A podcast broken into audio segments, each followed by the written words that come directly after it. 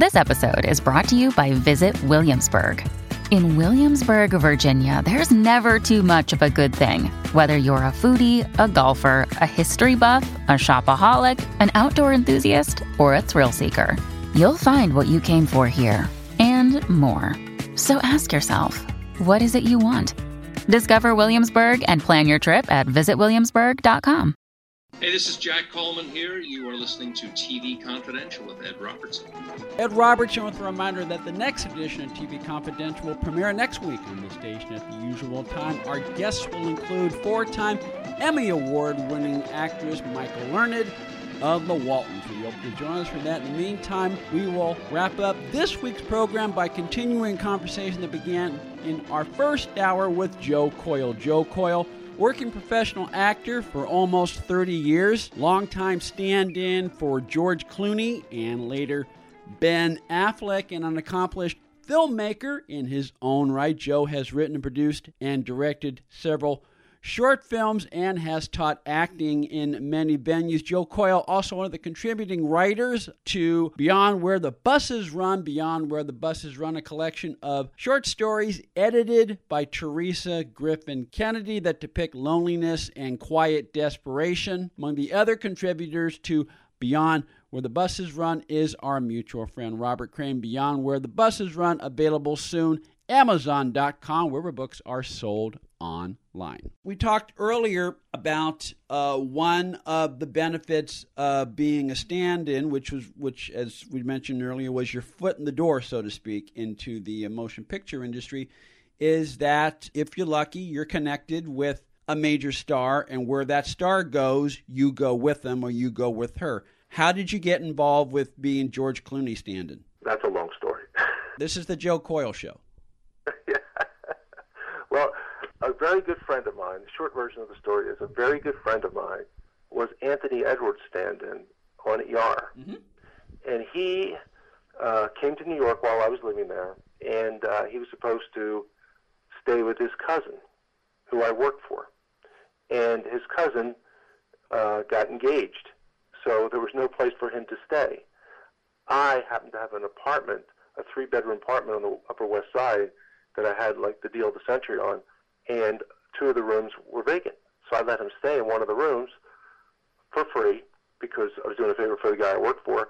Well, this guy ended up playing softball with us in the Central Park Softball League, where we played um, uh, against Bruce Willis, among other people. Uh, uh, and uh, he bartended for us, and th- so we developed this great relationship. And he said to me, "If you ever come to LA, I'll hook you up."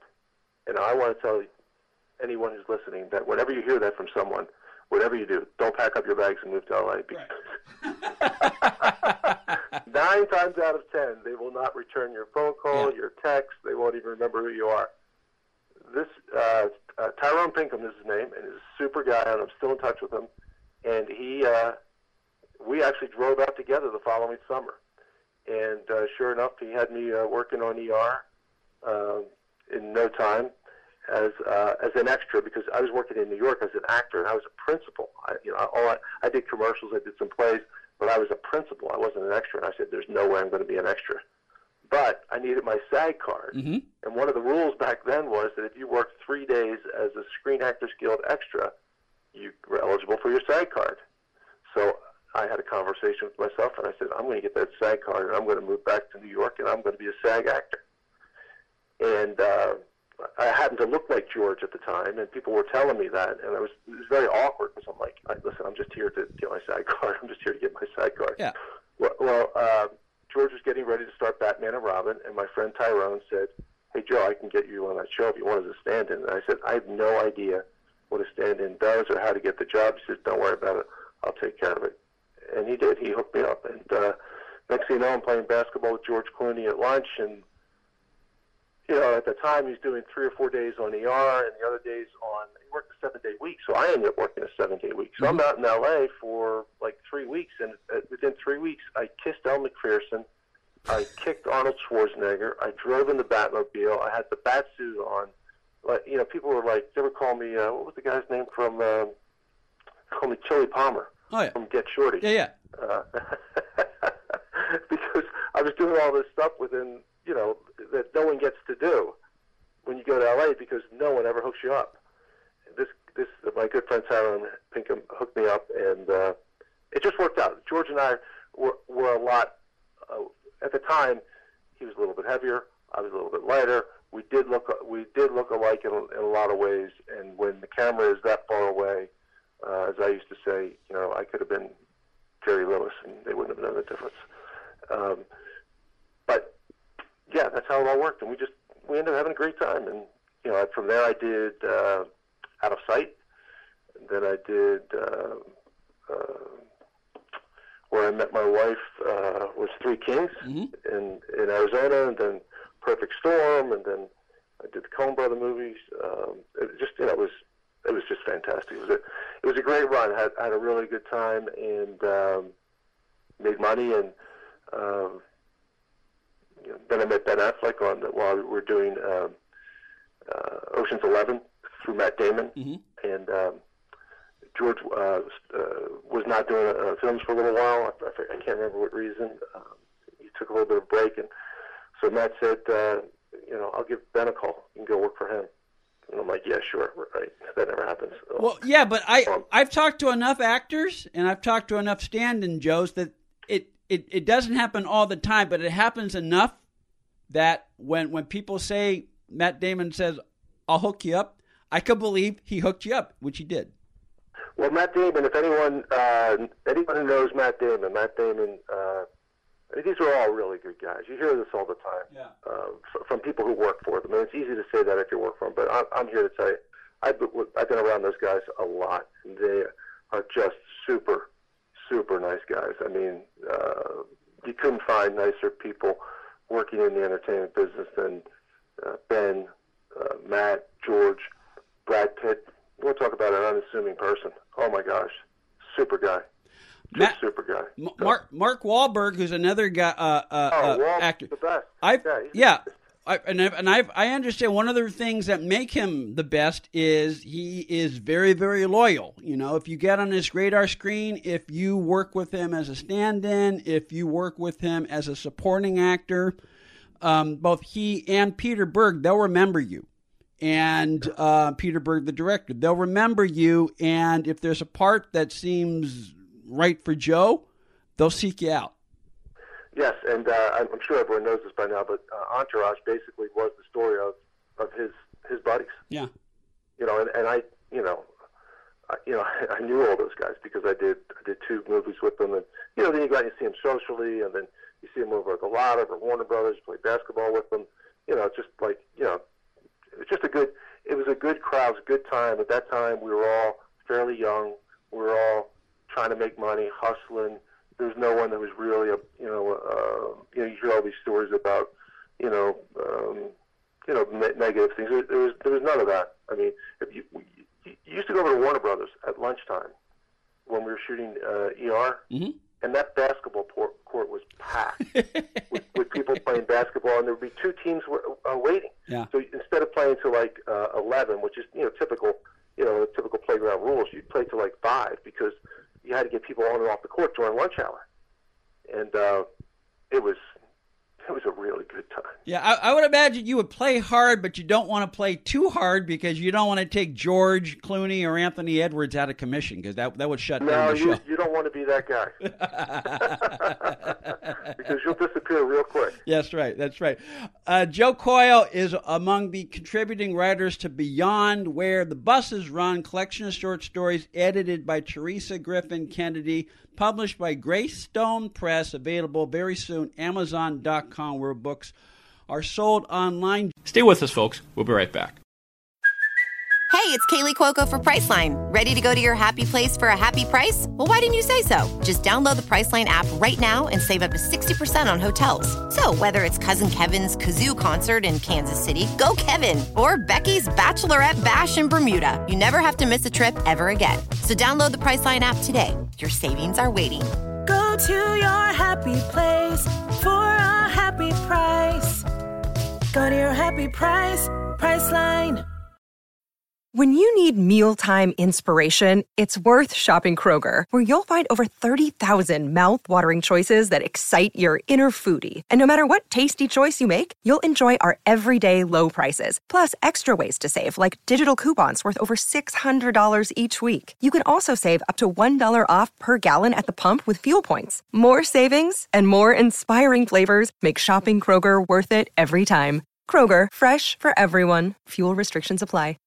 Joe, I understand you have a couple of movies um, that are either in the works or that were recently released. What can you tell us about them?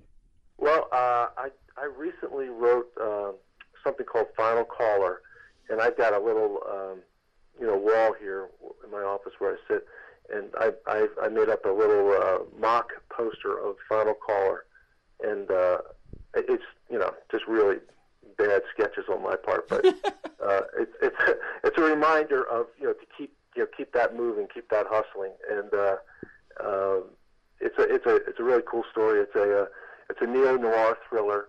Uh, it's set in Pittsburgh, where I live right now, uh, and it's set right around the year 2000. And the reason I like that is because uh, you know technology wasn't uh, you know evasive, invasive everywhere.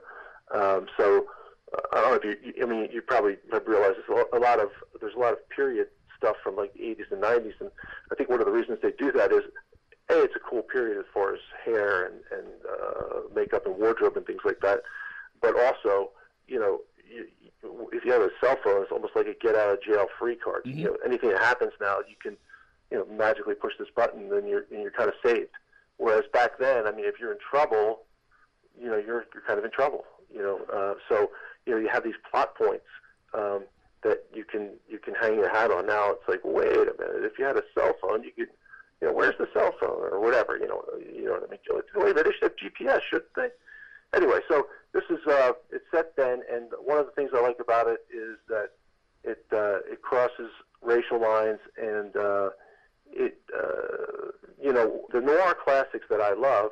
They're in the 40s or 50s, and, and it's pretty much an all-white cast. Well, you know, the thought occurred to me is like, wait a minute, you know, why can't why can't that be an African American guy? And you know, um, why can't he be, you know, married to or dating or attracted to a, a, a white woman, or, or the other way around? And so I just shuffled the deck, and so now it's like, and in my script, I don't ever really mention what race they are, but in, in my pitch. Um, in my pitch, that that's part of the pitch. That uh, this is uh, uh, this makes it something somewhat interesting. So, yeah, and and more more interesting. yeah, Hey, no, it's it's it's it's it's very clever because if by by leaving it somewhat ambiguous, you know, you you're allowing um, if it's a casting director who's reading it or if it's a producer who's reading it, you're allowing him or her to say, hmm. Uh, I see possibilities, and I see possibilities of maybe casting a Denzel, just to name it, just, Exactly. just to pick a name. Exactly. But, yeah, Um, which which you would li- which you would limit yourself otherwise if you're very, if you're too specific. Yes, exactly. So, um, yeah, this thing here in my in my, uh, I had the the raw sketch that uh, that I, I drew, and then from that, I you know went to you know magazines and things like that, and I cut out pictures of the stars, who I won't mention, who I see in this, and and uh, and that version of the poster uh, is in the folder uh, n- next to me, and uh, that one's really cool because you can see, okay, that guy would be great in that role, and oh my god, I didn't think of her and uh, like that kind of stuff. So anyway, that's something that's on the top of my list. I also wrote uh, um, uh, Divine Intervention. Divine Intervention is uh, about a Catholic priest who uh, uh, has some uh, uh, some vices that uh, uh, you know not not prototypical, not the things that you might think. Um, and uh, and those vices are his strengths in, at times, but it, like many characters, uh, many people in their lives, the, the, the biggest weakness sometimes is the biggest strength. Mm-hmm. Uh, the things that get them in the most trouble are the things that get them out. And um, so that's uh, that's set in Philadelphia, where I grew up. I, I, as I said at the beginning of this conversation, I'm a product of Catholic school, so uh, it's very much set in, in that time and that uh, once again in, in the late 90s, early 2000s, And uh, lastly, on my hit list is something uh, called Fraternal Order. And Fraternal Order is a story of a family of uh, police in Philadelphia that is, I'd have to say, and I didn't do this on purpose because when I originally wrote it, it was just before Blood Brothers came out, and uh, it is the antithesis of Blood Brothers. Mm. So uh, these guys are not necessarily the nicest people in the world, um, and uh, but it, it's a family, and so some of them, you know, are, are, are trying to do good, but they're caught up in the family business of of graft and things like that. And it's uh, it's it's pretty good. Uh, um, and it's seen through the eyes of, of the black sheep of the family who, you know, he packed up and left uh, to go to L.A. and uh, a family member dies. He comes back for the funeral, and in his mind, he's going to come home for the funeral, of course, and he's going to leave. And of course, that doesn't happen because if you did, we wouldn't have a story. Yeah. So, so that's pretty cool too. That's uh, I I really like that as well. Well, all they're my they're my three biggest films of my uh, um, film projects, but I have a number of short stories uh, that I'm getting ready to submit that uh, they run the gamut. But it's all good stuff. It's stuff that keeps me going. All, all... It's, it's my sanity check. The writing, is my sanity check. um, keep us posted on the progress of divine intervention, fraternal order, and final car, uh, final caller. Keep us posted on the progress of those. Um, when you have your when, when your next short story finds a home, uh, let us know. We'll have you back on TV Confidential. In the meantime, Joe Coyle is among the contributors of uh, to Beyond, where the buses run, a collection of short stories edited by Teresa Griffin Kennedy, available very soon, Amazon.com, wherever books are sold online. Joe Coyle, thank you so much. We'll talk to you again soon. Yeah, thank you so much. A reminder that William Holden will be honored posthumously with, as the recipient of the next Burton Moss Hollywood Golden Era Award, which will be presented first week of May as part of the Gold Coast International Film Festival in Great Neck, New York. Stefanie Powers will accept the award that night on William Holden's behalf. For reservations, more information about the William Holden ceremony or about the Gold Coast International Film Festival itself, call 516 829 2570, 516 829 2570, or visit goldcoastarts.org. More information about the William Holden Wildlife Foundation, WHWF org for more on Stefanie Powers. StephaniePowersOnline.com. Ed Robertson, Beth, Tony Figueroa, Donna Allen, Phil Grace, and Greg Ehrbar. Thank you so much for listening. Stay healthy, stay safe. We'll talk to you next time on TV Confidential. Be part of our conversation. If you like what you hear, have thoughts on this week's program, or have an idea for a future edition of TV Confidential, we'd love to hear from you. You can email us at talk at tvconfidential.net, talk at tvconfidential.net. You can also message us at facebook.com forward slash tvconfidential, x.com forward slash tvconfidential, or at TV Confidential on Instagram. And if you're listening to us on the TV Confidential podcast, please be sure to hit the subscribe button. This portion of TV Confidential is brought to us by our friends at Front Porch Realty, the community of realtors in the Northern Bay area of California that is committed to finding the solution that is best for their clients. Whether you're a first time home buyer or looking to sell or lease your property in Northern California, call Karen Strain at 415 886 7411 or visit frontporchrealtygroup.com for more information on how they can help you.